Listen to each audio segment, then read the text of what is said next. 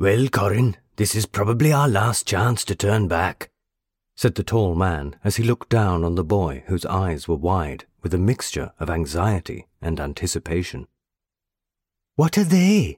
asked the boy, gazing over at two large and ornately carved stones that jutted up from the earth before a great gorge in the cliff. Long mossy lichens and vines traced organic patterns across the stone, as if forming an earthly tapestry. Markers? Warnings? he said, not fully certain himself.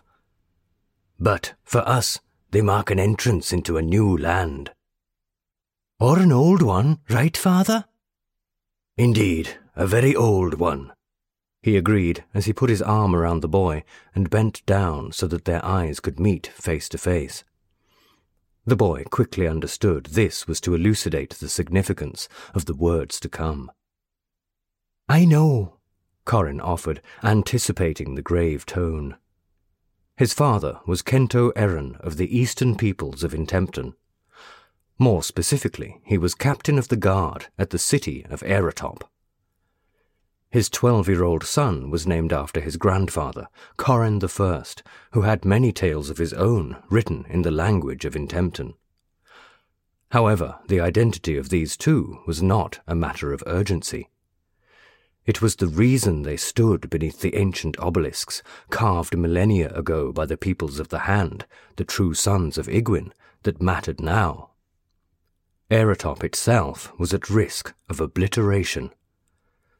Several other cities and towns of the peoples of Intempton had already fallen to a scourge that had come from the southeast.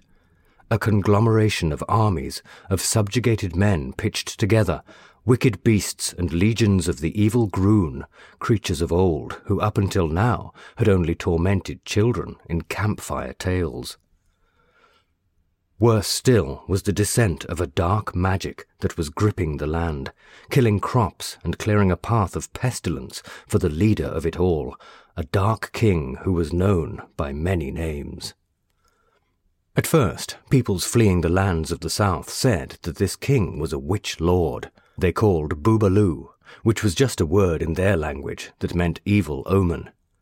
Still other peoples called him Abaddon, which was an ancient name and some just called him Death itself.